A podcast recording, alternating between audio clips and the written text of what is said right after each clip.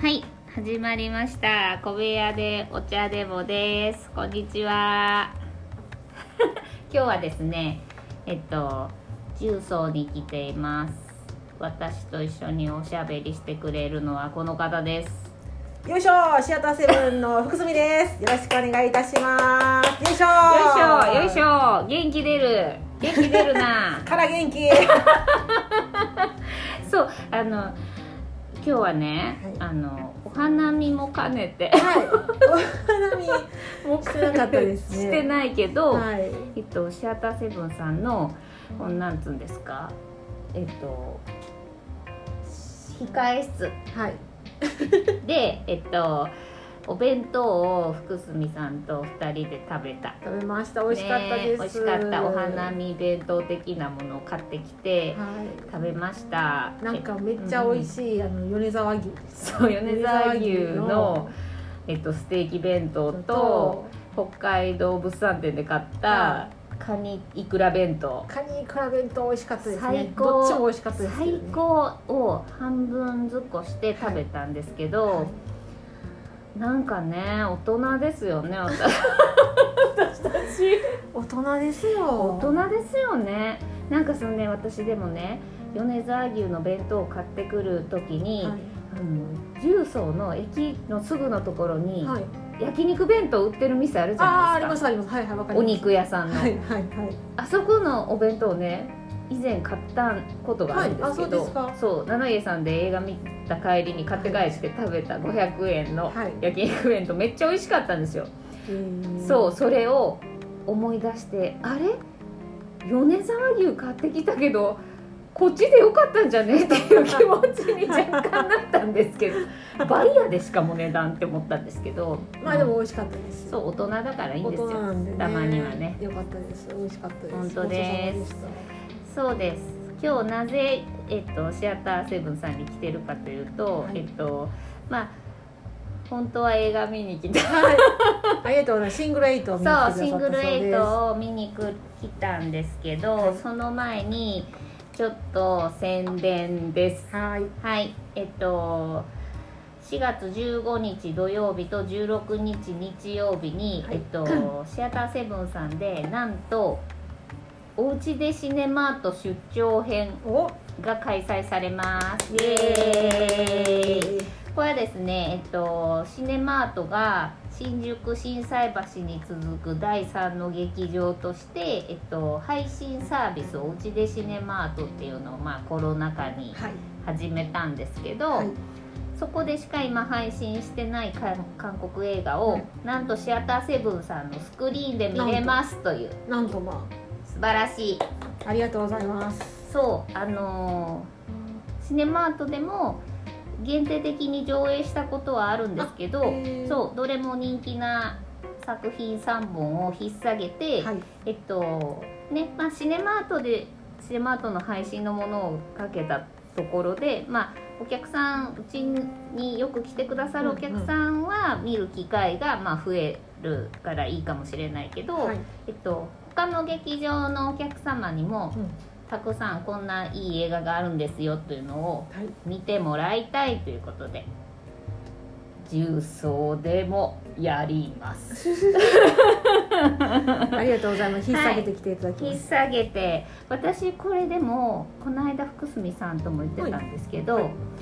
これでもう全国の映画館にこれを持って行脚したい と考えてるのであのぜひ他の映画館の方でおうちでシネマートの韓国映画をスクリーンで上映したいっていううん。映画館があれば、ぜひ私にお問い合わせください。ぜひ横田さんまでお問い合わせお願いします、そう。福住さんも全国に回りたいものがあるんですよね。あそうですね。すごい振り幅でしたね急にそうだから福住さんの全国で回りたいものは活弁。はい活弁大好きなんでそう。活弁を引っ提げてうんう全国にん回りたいと、まあ私は私がするわけではないですけど、うんうん。そうですね。まああの何ですかね。ブッキングする。はいしたい。はい。のであのセットでもね我々。セットで営業してもいいです、ね、はい。もちろんセット売りも可能です。は いもちろん。えあの全然お問い合わせいただければどこへでも出かけてまいりますので。でゆくゆくはあのタイでもね、そうタイでもやりたいと。そうそうですよ。ほんまや。おうちでシネマート出張編タイもはやもう何のことか分かんないですから韓ね国で韓国映画を。そうもう何のこっちゃ分かんないですよね。いやでもねやっぱりね、う今韓国のこのブームっていうのが、まあもともとその例えば、うんうんうん。まあちょっと詳しくないですけど、うん。冬ソナがね、うんだどんだけ前の話やるんでしょうけどいやいやいや。冬ソナのね、うんうん。ヨンソナヨンソナブームがうんうんうん。まずあり、そう。でそこからでまあねうん。その時だけかなと思いきや、うんうんうんうん。結構根強くずっとそうですもうねブームっていう感じじゃないですもんね、うん。一個の文化という形で認められてるような、そう。ですね。ねジャンルではありますよね。そうそうそうそう。あのコロナ禍ではいみんなあのお家で配信を見るようになって、さらに韓国ブームが加速した感もありますそれはね。本当にあると思います。本当本当あのドラマとか見てる人たくさんいると思うんで、まあこの機会に韓国映画入門編としても、あのちょうどいいと思うんで皆さんシアターセブンさんに15日土曜日16日日曜日に来てもらいたいんですけど、まあ映画の紹介も一応しとかそうですね。一応ね今回3本一応しとかない上映をしていただけるということなので。さようでございます、ね。えっと。私ちょっとごめんなさいどれもまだ拝見してなくて、あのなんか見どころとかあおすすめなんかもそうですね聞けたらななんて思えっいます、と、1516のどちらの日も12時から上映するのが69歳っていう69歳映画、はい。こちらはまあシネマートで限定的に劇場公開しましたけど、はい。まあ、それまでは日本では未公開だった映画になります、はい。えっと、69歳の女性が、まあ、その性的暴行を受けて、うん。受けたんだけど、まあ、誰も信じてくれないっていう、ねそうあの、まあ、年齢とかねこう、まあ、我々ももう年齢がだいぶあれですけど そう若くて綺麗な人のだと被害を受けましたって言ったらすぐに信じてもらえるのかもしれないけど、まあさらに、まあ、それでも信じてもらえない人たくさん世の中にいると思うんですけど、うんうん。さらに年齢がまあ69歳っていうことで嘘やろみたいな反応を周りに示されてしまうっていう、まあこの69歳。うん。韓国映画ならではのなんていうんですかねそのし社会の今の状況とかはい。弱い立場に置かれた人のなんかね苦しみみたいなものを、えっと、日本ではなかなかこういうものは描かれないと思うんですけどきちんとこう映画化、まあ、エンタメの世界でもんと問題提起するという形のはい。韓国映画で、えっとまあ、七芸さんシャッターセブンさん割とねこう社会派の映画もたくさんやってはるんで、はい。えっと、この映画がいいんじゃないかなと思って持ってまいりました。ありがとうございます。はい、で、えー15日土曜日は、うん。さらに14時30分から少女少女。はい、はい。こちらもですねまああの古今東西どこにでもあるこのね思春期の女子のうんうん。なんていうんですかね いじめっていうかあまあその親友友達がいなくなったことで、まあ、疑われる女子あ失踪しちゃってその真相をあんた知ってんじゃないの？みたいな感じになったりして、っていうねクラスで居場所がなくなったりみたいなことが描かれるんですけど、まあそれだけじゃないっていう、うん。あの凄まじい映画です。凄凄まじい。あの最初こうみんなの前でこの主人公の女の子が手話でこう話すシーンから始まるんですけど、もうなぜ手話で話すことになったのかというのがえ描かれるんですけど、凄まじいです。ぜひ見に来てください。あと、えっと、16日日曜日は、はい。えっと、69歳が12時からでその後10時30分から義兄弟、兄弟はい。これはもう皆様ご存知ソン・ガンホお。あの パラサイトのね、はいはいはい。お父さんとカンドンウォンこちらソン・ガンホとカンドンウォンはあれです。ベイビー・ブローカーという是枝監督のはいはいはい。のでも共演してるコンビなんですけどはい、あのこれも韓国特有の北と南問題です、はい。北から来たスパイ。とと。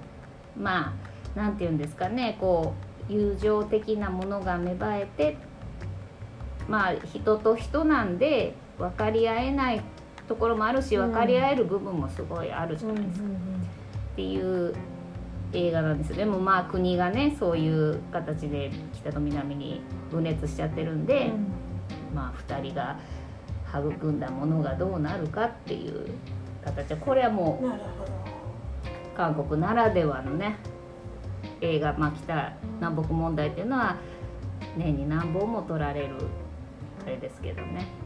まあエンタメにすごいエンタメに振り切っててとてもいい面白い感動ありな感じで仕上がっている。まあちょっと前の映画なんでその「ベイビー・ブローカー」で共演するよりもだいぶ前の、前ですね。一応2010年そうですね。映画ということですね。あの見たこともある見たことある人もいるかもしれないけどスクリーンで見るのは初めてっていう人もいるかもしれないなるほどぜひにシアターセブンさんに来てほしいのです。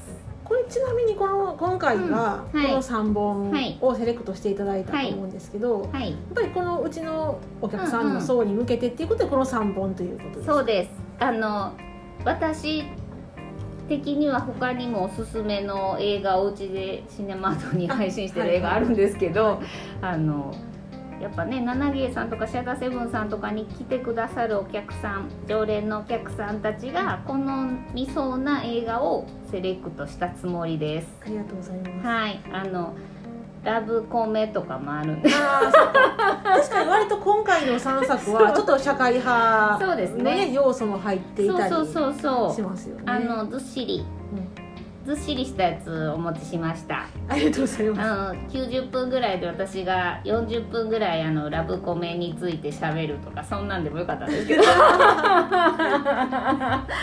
はそれでなんかどうね他の映画館でやりますじゃ ちなみに今このおうちでシネマートさんの、はいはい。その配信サービスのあうん。方は何本ぐらい今配信されてるんですか、何本ぐらいですかね結構ありますよね。いっぱいありますよ。めちゃめちゃあるんですよ、でしかもなんかアジア映画に特化したはいはい。配信なんで、えっとまあ、韓国映画が一番数が多いんですけど、中華系の映画もあるし、はい。タイの映画もありますよ。タイの映画も。ねもうちょっと入れていいや。もうちょっと増やして。少ない少ない。ね少ない。ちょっと少ない。5本ぐらいしかないからね、ちょもうちょっと入れていただければそうですね。まあねいそうですね。判権の問題とかそうそうそう。なんかでもあの福住さんタイがお好きはい。ですけど、はい。タイのコンテンツもはい。このコロナ禍にめっちゃ入ってくるようになりましたああよねそうですね。やっぱりね。特にトゥゲザー以降ということになるかなという、すごい本当に。タイのドラマとかトゥゲザーまで私見たことなかったもん。まあでもそのさっきのその韓国のブームの話とちょっと似てはいると思うんですけどうんうんうんうん。やっぱりコロナになって、うんうんうん。まあ、ステイホーム期間中に、うんいろんな国の、そのいろんな、まあ、ドラマとかが入ってきて、それを見る時間があったというのはタイの、まあ、本当にたまたま「うんトゥゲザーのヒットの時と、うん。コロナのあのもう一番ひどかった時がまあちょっと重なるような感じではあるんですよね、うんそれはあると思います。よね。本当本当。なんか皆さんお家でたくさんいろんな国のコンテンツにね映像コンテンツに触れるようになってね。ね、なんか自分自身も、うん。なんていうかその海外に行きたいけど、行けないっていう状況がまあある中で何かその好きな国のうん。情報じゃないですけど、うん。もので触れられるものがないかなって探し始めたっていうのがやっぱりきっかけですね。わかります。はい。なんかその行けないけど知ってる街並みが映ったりあのね食べ物とかそうです。ねコンビニで売ってるあれ食べてるみたいなのとかね。そうそうそうそう。そうめちゃめちゃあのタイアップみたいなやつもいっぱいありますけどね。もうあの 結構あからさまなやつとかありそうそうそうそう。なんとかの何々が体にいいよねみたいなセリフとかあったりするしね。ものすごい重要なシーンでなんか商品映るみたいなのとか結構ありますよね。あるあるでもあれがすごいいけない分あそうそうこれって売ってるよねみたいな気持ちになってすごいねコロナ禍の時はすごい良かったですけどね。本当本当もう行けるんですかタイには？タイには行けると思いますよ。多分。ちょっと私もまだそこまで最近情報は見てないんですけど、うんうん。そろそろ。そろそろかな、なんかもうあんまりあの、うんなんていうんですか多分コロナ前とうんうん。ほとんど変わらずにうんうん。っていうのを聞いてますね。ね。あと関空からうん。コロナ前はなかった、うん。確かあのピーチの瓶が出てるっていう話を聞いたので、関空バンコクかな、とか瓶もちょこちょこ増やあの増えてきてるっていうふうには聞きますね。やりましたねピーチっていうことはちょっと安くいけるそうですね。あの LCC なので。素晴らしい。コロナ前は多分飛んでなかったはずですね、うんうんうんうん。バンコク関空便っていうすごい。来ました、はい。ついについに来まじした。ゃあえっとバンコクで活弁する日も。とバンコクでシネマおうちでシネマとその韓国映画うややこしい。映画を日本語字幕日本語字で幕ややこしい。どうなって誰に向けて？どこに向かってんねやそうそうそう。でもすごいあの我々どこへでも出かけてオファーがあれば行きますので、まあ、私の場合はね身一つでちゅうわけにいかんのであそうですね。あれ活弁の弁士さんを連れてってことですもんね。はいですがぜひと本も当だ。ぜひぜひ。なんかあれですか？活弁って映像さえ映せれば、はいあの行け公民館とかでも行けるんですか？あまあその映像が映ってマイクとかがあって音響があればっていう感じだと思いますけどね。そうなんだ。じゃあ全然そんな場所は選ばあんまり選ばないですね。まあでもその映像を映せるっていうのがやっぱちょっと一個ハードルがあって、うん。まあそんなにハードルは高くないと思うんですけど、うんうん。細かいことはんちょこちょこやっぱ調整は必要かもしれないですね。そうなんだ。そっかそっか、まあまあでもあのそんなにうんうん。ハードルは高くないとそうです思うんでねすけどね。バレこそはっていう 会場の方おられましたら。おつなぎしますそうそうそう。あのイベントをするんだけどなんかこう目玉が欲しいとかいう方いらっしゃればねだからすごくね活弁もねちょっと、あのーまあうんうん。これが正しいかは分かんないですけど、うんうんうん。まあ、コロナの時にうんうん当然イベントってしづらいっていう流れがあったじゃないですか。でなんか、まあ、活弁とか特に例えばうん。サイレント映画のピアノの伴奏付き上映なんかは、うんそのまあ、伴奏付きはその声がうん出さない、声は出さないけど、うんうんうん。音はその生伴奏やから、うんうんちょっとイベント性があるっていうのもあって、うんうんうん割とコロナ禍であの少し広がりはあったかもしれないですね。うんうんそうですね。普通のなんかイベントするっていうとどうしても喋るとか、なんか演劇とかねそうですね。喋、るっていうところが少しそういう意味ではあの喋らずにイベント性があったコンテンツの一つだったのかなそうですね。だってもうここ1年ぐらいでめちゃめちゃ回数いっぱいやってはりますもんね。ね、やっぱりそれは弁士さんと学士さんの,、あのご活躍のおかげですね。そうですねなかなかねあの日本で一応弁士は日本で15人ぐらいと言われてますあから、ねへえなかなかそうですね大変なお仕事やと思います。えキネピアノ？はい、キネピアのあのキネプレさんがね、うんされてますね。そうなんかえっとピアノの人とはい、やる分は弁士さんはいないの？なしですね。あなしですそね。れはその陶器にの映画にピアノえでっとね、あの外国の映画が割とどっちかっていうと、うん。陶器じゃない、うんまあ字幕うんうんうん。ですけど、うん。陶器になる前に作られたやつっていうのは、あれ弁士のそのしゃしゃべるっていう文化は、うんうん。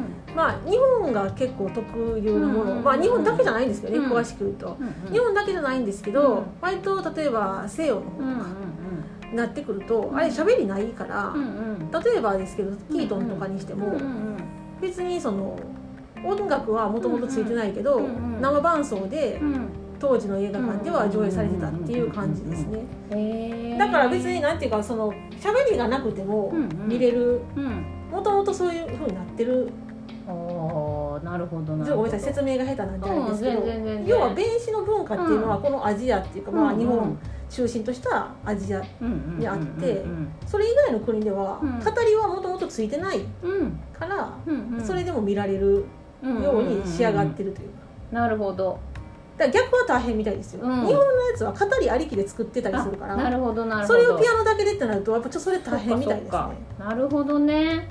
その違いがある。うん、だから、あのーうん。外国の映画、うんまあ、外国ってね一言で言えないでしょうけど、例えばキートンとかの作品に、日本日本の人は弁士でねうん語りつけはるからうんそれなんていうかどどのぐらいのこうバランスでうん。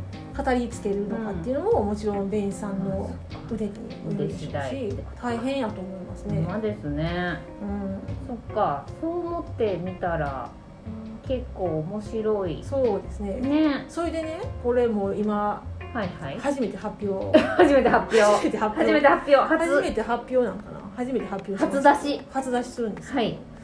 あのいろいろそのまあ弁士さんの本とか、無声映画の本とかを読んだり、うんなんか文献とか見てたら、うんうん。タイにねあ来た。意味分からへんでしょ？来た。タイにねうん。弁士がおるっていう話。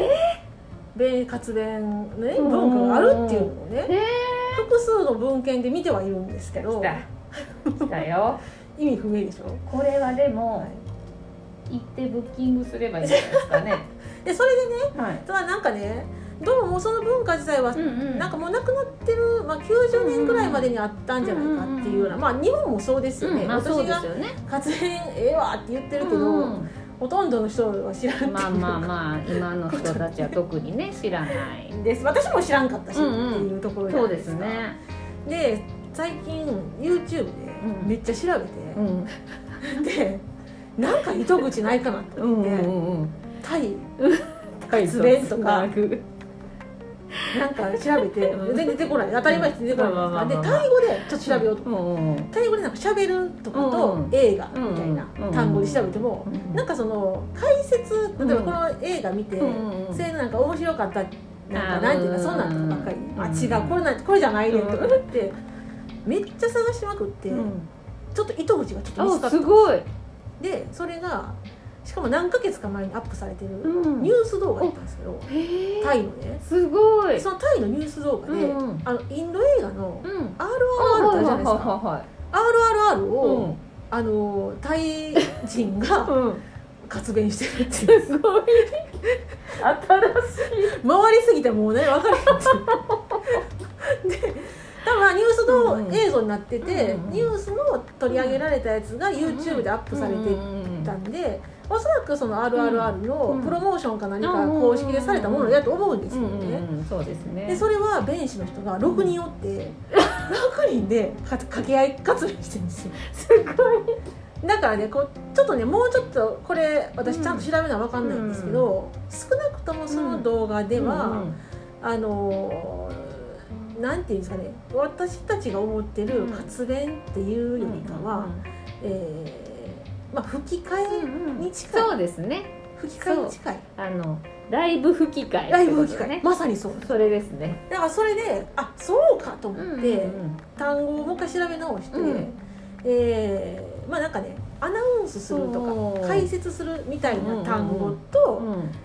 えープラスうん。生っていう、うんそのライブの生。かそっかそれをつけて、うん。プラス、まあ、スペース、うんうん。映画うんうん。みたいな単語を入れると、うん。ちょっと出てきました。すごい。ちょっとだけですけど出てきました。来た来た。でそれは一人でやってはる、まうんうんああのずっと喋ってはるやつ。一生一生な感じの。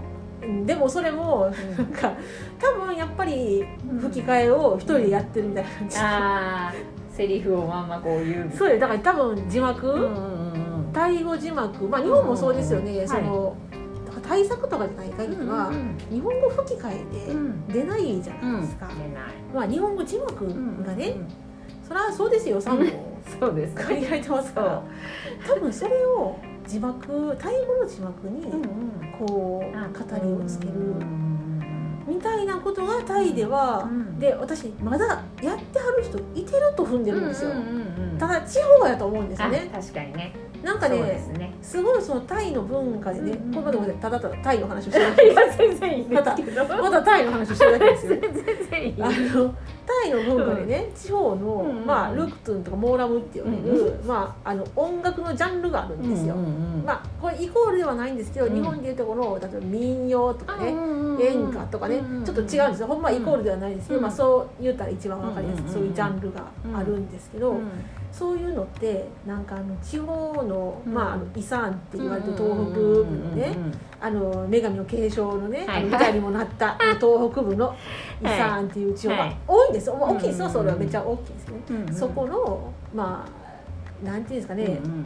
まあ、伝統的な文化っていうとちょっとちゃうんですけど、うんうんそこではまだそのまあモーラムとかの音楽を聴きうんに野外でなんかステージを立ておてすごい。その時にみんな集まって一晩中盛り上がるみたいな文化が今でもあるんですよ。だからそのタイのその動画見てたらうん。やっぱ野外なんですよ。うん。ベーシ基本は。ベーシ野外でやってるんですよ。基本はね。基本は。あらこれで言うとだからタイの風土の、今までの風土の流れとかね、うんっていうとこれまだやってはる人いてんちゃうかなと思って、田舎では田舎ではやってるかもね。やってるかもしうれない、ん。でその、まあ、いくつかの動画を当たると、まあその RRR みたいな、うん。あの昔の言ったえっと陶器以前の無声映画のやつっていうよりかは、結構近代のそのセリフは入ってるけど、うん。タイ語になってないやつをやってはるんちゃうかなとなるほど思うんですよ。ね。要は吹き替えタイ語吹き替えを生でやるという、それこれまだ残ってんちゃうかすごい。これもうあのタイにジャスラックとかエイリンとかあるかわからないですけど。それがちょっと心配そこが心配です そこがそこが OK ならもう OK ですよね。ね、そのあたりがねちょっとどうなってるかわからない私はあんまりそこ詳しいことは言えないですけど。でもすごいなんかその屋外で映像を流しながらそうやってセリフを当ててくれるとかいうのはめっちゃ楽しそう。楽しいと思いますね。ね。うん、そうみんなでこうわーって集まって。だからそのまさにあの日本でも80年代にしてうん。流行ったあのドライブインシアターみたいな、まあそれの車じゃない感じでみんな集まって見てるような映像っていうのが何個か見受けられました、めっちゃ良さそう。ねなんかちょっと食べたり飲んだりしながら、ね、問題そうですわ屋台で出してうん。出店出てみたいな感じで。なんかねすごくねまだあるんちゃうかなと思ったっていう、まあ、これごめんなさい。あの思ったっていう。思ったっていう。うん。タイやったらありえるかな。ただ、なんでそこまでタイうんにそういう文化が、うんまあ、今あるかどうかは別として、うんまあ、そういう言うたら何ヶ月か前からニュース映像で出てるぐらいやから、タイの中でもまだ、うん。まあ古いものかもしれないけど、そういうことをしたら目玉にプロモーションになるうんっていう位置づけなんであれば、うん。どういう形でこう伝わってそうですねっていうのはまだ全然私も分かんない。なんか一般的なまあ田舎だけかもしれないけど、はい一般的なものなのかうん。ねみんな誰ももう知らない感じのものなのか。そのねニュース映像の中でね、うん。最後終わってからおじさんがね、インタビューまあおじさんっていうかそのやってた、うん弁士をしてたおじさんがうんインタビューに答えてたんですけど、うん私もタイ語まだ全然勉強できてないですけどね、うんこう指一本差しながらねうん「コンディアオ」って言ってたんですよ、うんコンディアオっていうことは一人っていうことなので。だから、うん。まあ普通は一人でやるもんだよということなのかうんなとか思ったりして、なるほどなるほど。ちょっとまだ私もね調べきれてないんですけど、いやーすごい。でも福住さんのそのタイにへの愛情が深すぎて。いやでも本当にあのそうやって好きなものに対してこうねどんどん調べていろんなことが分かってくるとかいうのも楽しいし。なんかこの単語でヒットすんねやとかっている。うね鳥肌です。うわこの単語やったかみたいいやもうタイに行く日は近いな。タイにタイの活弁を探して。そうですねすね。どこに需要あんねやろと。いやわかんないけどでも何かしらこの我々こう日本の映画業映画館業界で働いてますけど、まあ日本っていろんな国の映画も入ってくるし、はい。割と大きいとこもあるからやり尽くした感ってあるじゃないですか。なるほど新しいもう応援上映とかもあるし、はいはい。ねなんかこっからなんか新しいことをするっていうのも、う難しい結構権利の問題とかも厳しいし、はいはいそうなってくるともう外に何かを求めて出ていくっていうのは全然いいんじゃないかなってすごい私も思っててはい。いいじゃないですか。タイでやりましょうよ。一丁。ま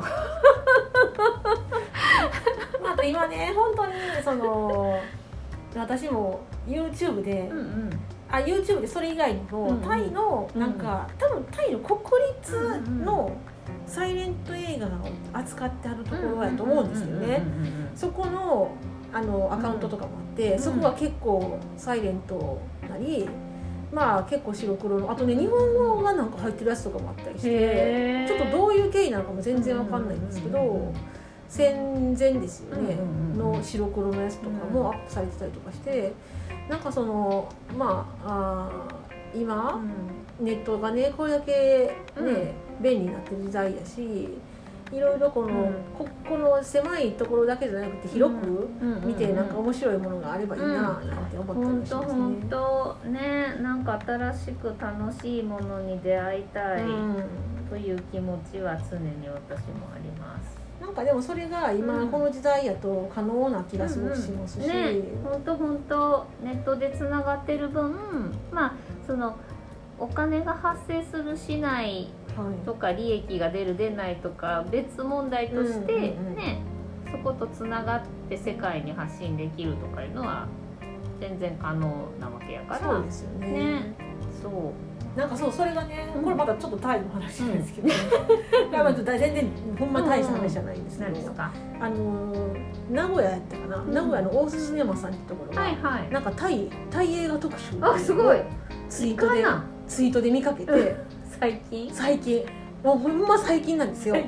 でおおと思って、うんうんで、えー、とやってるのが文明おじさんはいはい。と、あと何やったかな？もう一個アプチャポンうんのうんうん。やつとう、んでもう一個、うん。えーハッピーオールドイヤー」っていう、はいはい。あの、うんうんナワポン監督。の、うん。その3本やるっていうの、うんうんうんでそれツイートで流れてきたんですけど、それツイートで流れてきたのが、私私のツイッターでね、うん。ノワポン監督をフォローしてるんですよ、タイの監督さんですよ、タイの監督さんをあのフォローしてて、うん。ナワポン監督のリツイートでその大須シネマさんの情報を知るっていう、こおーのすごい。なんか面白い状態なみたいななんかこうすごい経由してる。一回タイ挟んで。そう。すごい。一回タイの方遠回りして遠回りしていった。逆輸入ですね。面白いなと思ってこの現象が。そうなんですよ。それがねあの女神の継承はいはいはいはい。の時もあの監督とか出演者の人がはめっちゃなんか SNS で言ってくれうんて日本でやってますよはいみたいな。そうすごいあの日本にいるタイの人がそっから情報を得て見に来ねてくれるみたいなのもあったんで。いやーすごい時代になったなねと思いました、え。本当本当つながってるってなってすごい。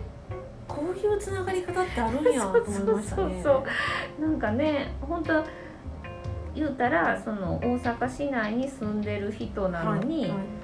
うちのホームページとかなんぼでもねうん。あの 見たらすぐ来れるのに、はい。そこからの情報は全く得られず タイの誰かの情報を経由してくるっていそうねょ。そうでもそこはすごいありがたい。ね。ねなんかその自分の国うんうんだけで、うんこう思っなんていうか自分の国だけのことを思ってたら、うんその他の国うんのうん自分がやってる作品のことまで、うんうん。そんななんか思思ってへんってたら失礼な言い方やと思うんですけど、うんうんそこまで情報はなんていうの、監督さん自身にも届いてるかどうかっていうのはちょっと私たちも分かんないし、うん。ね。そうでも本当これすごいネットの力なんかねネットもね私もあんまり正直ね、うん。そこまであの好きじゃない。という言い方はちょっと、わかりますわかります。やっぱり苦手うん。なんですけど、うん。この SNS であったりとか、うん。まあ、YouTube とかね、そういうネットの力、うん。いいところもすごくあるっていうか。そうなんですよ。でしかもそのね人ってこんなに情報が世界の情報が溢れてるのにやっぱ自分の欲しいものしか見ないわけ。あまあそれはそうです。そう。だからもう本当にそうなってくるとどんどんどんどんめっちゃ情報あるのに世界が狭まっていってるんですよ、はいはい。ああわかります。ね実は。はい。自分のもう好きなものしか見ないから、っていうなんか不思議な状態ですよね。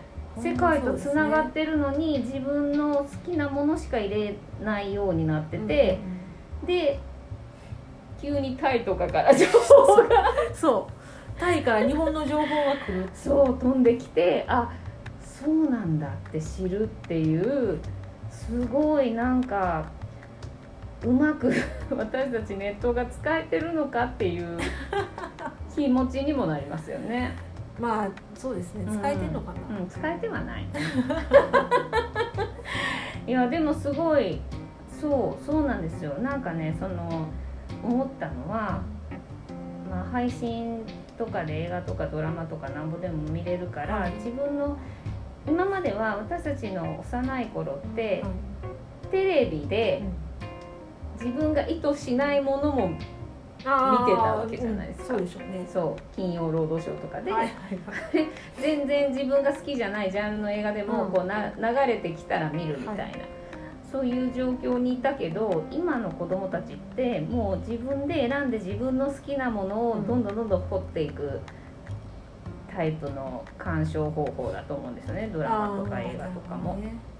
ってなると逆に世界が狭くなってっちゃってるんじゃないかなっていう気持ちにすごいなって全然違うところから雷みたいにこう打たれることってあるじゃないですか。あります。ね。あります。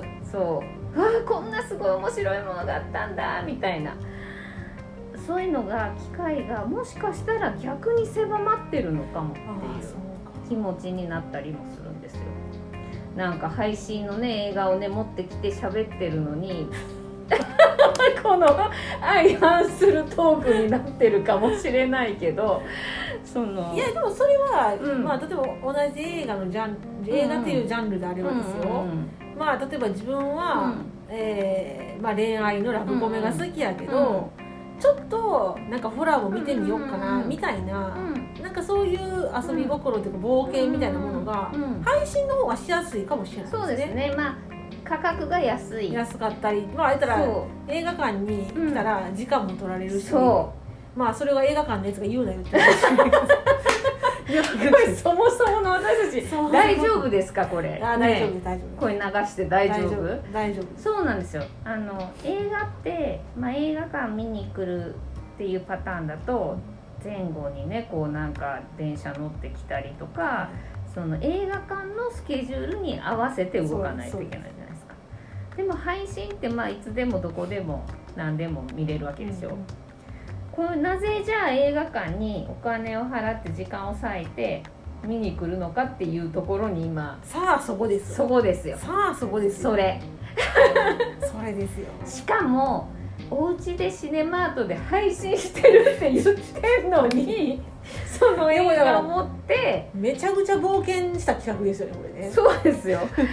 しかもねじ自分とこの映画館のスクリーンがあるにもかかわらず他の劇場で。劇場にかけるっていうもうなんか4週半ぐらい回ってますけど。だからねこれはねほんまにシネマートさんのね、うん。まあ、横田さんのね、うん、心意気をね見にシアターセブン来てほしい。それそうでしょうこれそう思はってほしい。あのあえての家で簡単にまあクレジットカードさえあればそうでしょね1000円以下ぐらいで払ったら見れるものを、あえて映画館でやってさらに時間も限られてるからでこの限られた時間に合わせて来いよって言って いる私のなんかよくわからない心意気を買ってください皆さん。本当ですよ。本当です。いやでもねこれね、うん、今ちょっと矛盾した話になるかもしれないんですけどね、私やっぱ映画館とかね、あのそういうなんか時間が決められてるもののいいところってね、まあこれちょっと私だけかもしれないんですけど、まああの人ってすぐ面倒くさいなとかなるじゃないですか。まあ面倒くさいなっても忙しいとか、時間がないとかみんな忙しいんですよ。時間ないし、仕事もしてるし、でもその中で、その見たい作品あれ見たいなって思って、仮に配信でやってんなと思っても、うなんかいつでも見れるからいいやっていう時ありますよね。ありますね。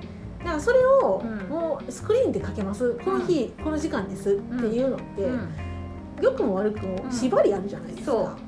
別に縛りあった方がね、なんかあじゃあ見ようかなってなるんちゃうかなね、そうなんかねよく思うのはまあおうちでシネマートしかり、アマゾンプライムしかり、はいはいはい、えっとレースしかり、うん、配信の そのどんな映画あるんかなって言ってこうブーってスクロールしてみて、はいはい、30分ぐらい経つ時あるじゃないですか。ありますあります。非常にありますよ。そう。で結局一本も見ずにはい終わりってなる時あるでしょ。はいあります。だからその方が多分世の中の人たちは多いと思うんですよ、うん、ああこれやってんねんなやってんだなふんへーってなるだけで結局本編は見ないっていう、はい、まあ、ドラマとかもしかり。あなります。ね。28話もあるんか。そう。とかなってね。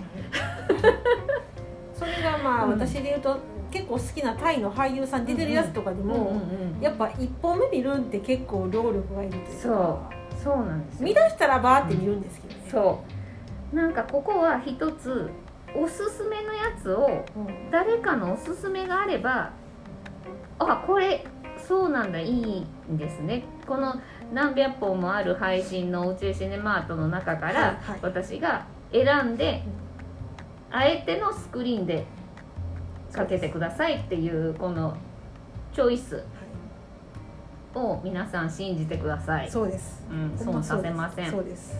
はいあのおうちでシネマートは定額いわゆるサブスクじゃなくて、はい、あの1本ずつにお金を払うスタイルなんですよ、うんはい、となると余計に選ぶのに時間がかかると思うんですよね。確かにそうですよね。そうでしょ？そう。定額のサービスだったら、まあ、失敗したら途中でやめて次のに移ればいいわけじゃないですか。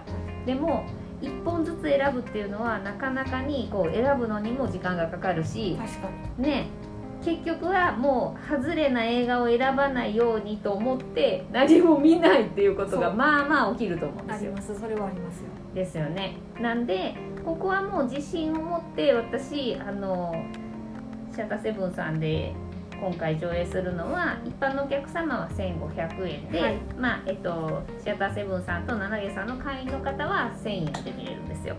なんでえっと騙されたと思って、うん、ここはお金払って時間合わせて見に来てください、はい、損させないのを選んできましたのであのあとその映画が終わってから私が、えっと、ちょっとトークしますけど。これこれは貴重なトークですよ。トークがあの必要ない、まあ、映画がなかなかいいだけにあのもう余韻に浸っておきたいという方はもうそのまま帰っていただいて大丈夫あのもうねその後ちょっとまあ私の話を聞いたってもいいぞっていう人は、まあ、残って話を聞いてください。横田さんのトークは何分ぐらいご予定されてるんですか？何分ぐらいでしたっけ？何分ぐらい15分ぐらいじゃないですか。あ結構短いですね。はい。あのもっと喋ってもいいんですけどせっかくね映画が割といい本当にいいので、うんうんうん、あのあんまり邪魔するようなことは言わない方がいいかなっていう気持ちもあるのであのまあ簡単なおうちシルマートの説明と、まあこういう映画でしたね、こういうのがもしお好きだったらこういうのも見られてみたらいいと思いますよ。例えば69歳見てすごく良かったっていう人には、じゃあ次は、おうちでシネマートのこの作品とかやったらきっと良いと思いますよみたいな。おすすめもお聞きできると。うんまあ、おうちシネマートじゃなくてもあじゃなくても 見て少女見た後こういうの見たいもっともっとこういう感じの映画見たいですってなったら、あこういうの見てみたらいいんじゃないですか？みたいなトークができればいいかなという気持ちです。素晴らしいいやいやいや全然全然そんな素晴らしくないですよ。もうへっぽこすぎてみんな来てびっくりして なんかもうええわ配信で見るわってなったらめちゃめちゃ悲しいで。大丈夫大丈夫まあややっぱりね配信ってね、うん。まあその大体皆さんスマホで見てはるますよねてる。多分ね多いですよね、うんまああのシアターセブンのスクリーンが大きいとはちょっと言えないんですけどいやいやいやあのねそれなりの大きさのそ画面で見たらまた違うね印象もあるでしょうし。うあと音もいいしねあそうですね。そうそうそうそれはねやっぱ全然違うと思いますそうですね。あの家でこんな大きい音でね映画見れないしあのスマホで見てるとね私一番気になるのはあの通知が来るでしょ。あーあれね。LINE とか。そうですよね。そう誰々さんからの LINE がプッてこう通知が来たりとかしてめっちゃ気になるじゃないですか。それ気になります、ね、そうその点まあねスマホも切って映画館で見るっていうのはもうそこに本当にこう没頭する感じにできるのであの、まあ、この時間だけはみんなちょっといろんなことを忘れて映画見ませんかっていうことですね。そうしましょう。そうしましそうしょう。うというわけで、えっと、4月15日土曜日のはい。12時から69歳。はい。14時30分から少女。はい。で4月16日日曜日は、はい。えっと、12時から69歳、はい。14時30分から義兄弟を上映いたしますので、はい。何卒皆様来てください。来てください。はい、とあと福住さんからお知らせです。はいお知らせです。超急にですけどお知らせです、えっとあそうだ。はい。はい。あのーえー、とちょっといつぐらいかわかんないんですけど 4月中旬ぐらいから、はえー第7芸術劇場のはい。クラウドファンディングを予定しておりますので、ぜひよろしければご支援よろしくお願いします、はい。一応あのー、うん。えー機材のリニューアル。ね。と、えーうん。館内の改装うんの費用のうん。ご支援を受けたまわりたいと思っておりますのでそうですね。何卒よろしくお願いいたします、はい、七芸さんもまあうちもですけどまあね長く映画館やってると映画ってすごいねあの機材が今シネコンってめちゃめちゃ新しくどんどんなってるじゃないですか。そうですよね。そう 4K なんやらかんやらとか、レーザーなんやらかんやらとかもうねすごい勢いで変わっていってるし、ね。そうあの映画館もフィルムからデジタルになって、まあ、機材も新しくしていかないといけないアップグレードしていかないといけないし、えっと、地味にお金がかかるのは 椅子とかね。アイスね。ね。アイスね。そうそうなんですよ。回収とかするのねめっちゃお金かかるんですよ。スクリーンとかね張り替えたりするのとかあねでもあれでしょ？シネマートさんスクリーン張り替えはったでしょ？そうそうコロナ禍のコロナ禍のあの手形ついてる。あ言った。いや全然いいです。あのスクリーンにはね手形がついてた。そう。ついてたんですよ昔はね。ね。その触ったらダメなんですよスクリーンってダメね。なんですよ本当に跡がついちゃうんで、あの舞台挨拶の時にこうね。出演者の人が登壇者の人が当たらないかなと思ってすごい気も見ながら見てるんですけど。ですよね。そのあの本当にそう設備がめっちゃお金がかかるんですよ。はい。でもお客さんとかってそのシネコンの常にこう新しくできていく、うん。めちゃめちゃいい設備に慣れていってるじゃないですか、はいはい。なのでえっとレーザーアイマックスうんぬんかんぬんみたいなところから急にうちみたいなところに来たら えーってなると思うんですよシネマートさんに部屋やったらあのシアターセブン入ってる時小さって言われて。小さはねでもうちもめっちゃ言われますよ。いやあそこで小さい言うとったらこここここでここもなんか自分近いそうでもあの本当にそういうのに慣れてほら最近のシネコンだとこうなんていうの席がこうね飛沫を避けるあれがついてたりとかするとことかあるじゃないですか、はいちょちょっと高い料金でなんかめっちゃいい椅子とか。はいはいね。そう。あるのと比べられると若干厳しい。で、まあそう。でやっぱそれでなくても普通に映画上映するのでも日々やっぱねお金はその機材にかかる機材とまあその劇場自体の維持にかかるものはすごいあるんでぜひとも皆さんクラファンにご協力ください。何卒よろしくお願いします。はい、今ねすごいリターンをねはい。考えててそれ久住さんに相談されてリターンを一緒に考えたりしました。はい。そう入ってないかもしれないですけど。それそう私のません却下されてるかもしれないけどなんかもしあれだったらお客さんからこういうのがリターンで欲しいですみたいなの募ったらいいんじゃないですか？もう今だいぶ申請 ほぼほぼ申請終わっちゃったんでごめんなさい。残念。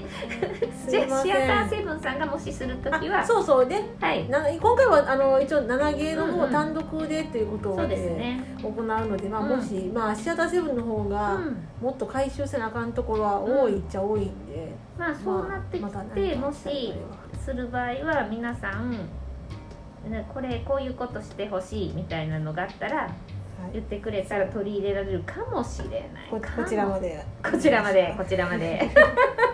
こちらまで。下にすごい入れさせてまそう。ね。そうですよ。なんか何がもらえたら嬉しいかなクラファン私やったら。っていつも考えるんですけど、す難しいですよね。ね。やっぱり一番難しかったですね、うん。リターンの部分そうですね。まあ私たち逆にこう劇場の人間からしたらお客さんが何が本当に欲しいのかがもう長年働いてるからちょっと麻痺して分からなくなってる面もあるかもしれないですね。ね。でなんかコロナ禍の時によその劇場さんのクラファンに私も何個かあの寄付したんですけどで基本的に私あんまり何にもいらないんですよものが。はいはいそう私もそこまで。何かが欲しいとかいうのは全然ないんですよ、ただただその劇場が頑張ってずっと続けてなっていう、ねそう気持ちしかないんでまあ私のね上映してほしいものを上映してくれたら一番嬉しいですけど、うん。まあそれとこれとは別の話なんで。そう。そうですね。本当だ。本当だな何が欲しいかわからないんですよね私。ハンカチ、ハンカチ。ああのいい映画見た時の 涙を拭くために。なんか絶対使うものじゃないとダメだと思うんですよ、そうですよね、うん、絶対使うもの。ハンカチか絶対違うと思うけど。何ですかね。なんかじゃあうちみたいなあのドリンクはこう店員さんが入れるタイプのあのドリンクだったら多分ドリンク券とかそうですよね。そういうのがつけれると思うんですけど。何がいいかな。んかね中途半端な感じで申し訳ないないやいや、た多分うんそれ始まったら、うん。みんなうん「何やこれ」って思うかも。いやそんなことないですよ。まあでもねそ本当にあの一番思ってるのはみんなあの七芸さんが一日も長く上映自分たちのねあの愛してる愛してやまない映画館がね。こう一日でも長く営業してくれるっていうことが一番大事な気がしています。いやいやいやいやそんなそんなボロいんですよ7ボロいんです。もう本当に我々本当にだましだましやってるけど こうだましだましがいつだませなくなるかがもうめっちゃハラハラしながら生きてるんですよ。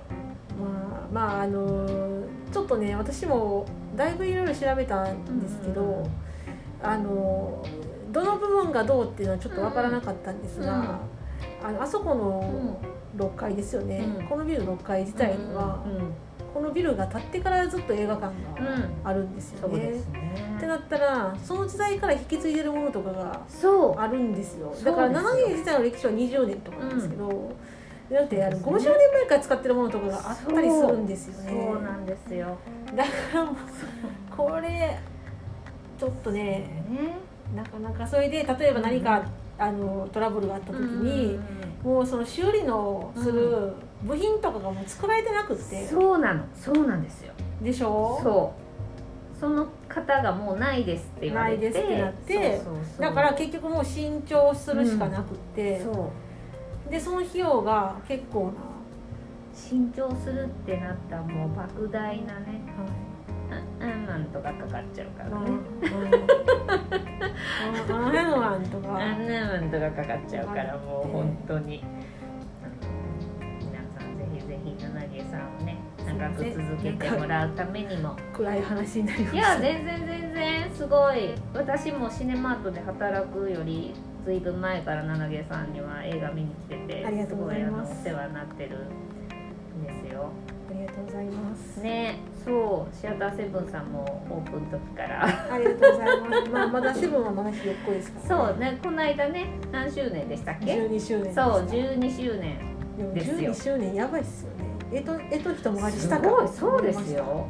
えあの時生まれてた子が12そう歳ですよになったうちシネマートさんは17年か18年ぐらい。逆にそんな感じです。もっと長いかなと思ってました。5年ぐらいしか多分変わらないはずですよ。あそうですか、うん。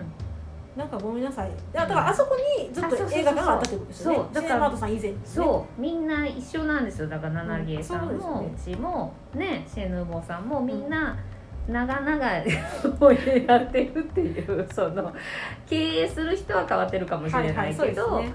あのずっと映画館を居抜きでやってるっていう、いや多分ねうん。これもちょっとあれな話ですけどなんですか？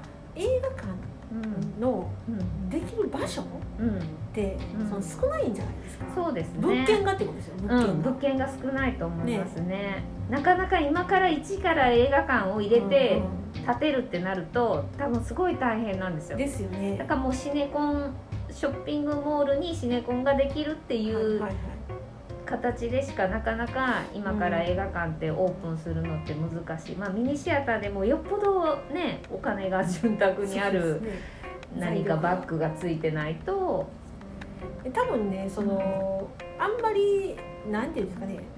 あのこう広い空間にうんうん柱作れないじゃないですか、そうですね。その問題もあるでしょ。そうそうそう。柱も作れないしその防音っていう面もあるし。天井高の問題もあるし。そうそうそうそう。ね。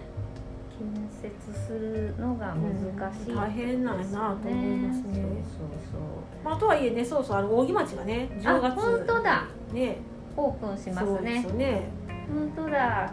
そうですよ。シネコンでも東宝シネマズうん。門真ができるらしくて、えー、角はできるんですか？そう門真についに映画館がえー、そうできるっていうことでまあねあのでも新しいところは素晴らしいのはもちろん当たり前なんであの古いところもそれなりに頑張ってるので。そうそれなりに頑張って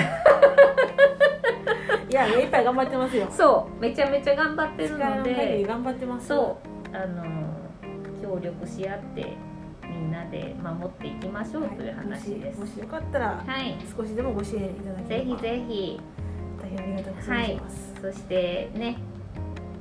4月ね。4月1516 15、16これなんか終わってから横田さんお茶会とかしないんですか？うんいいですよしても。お。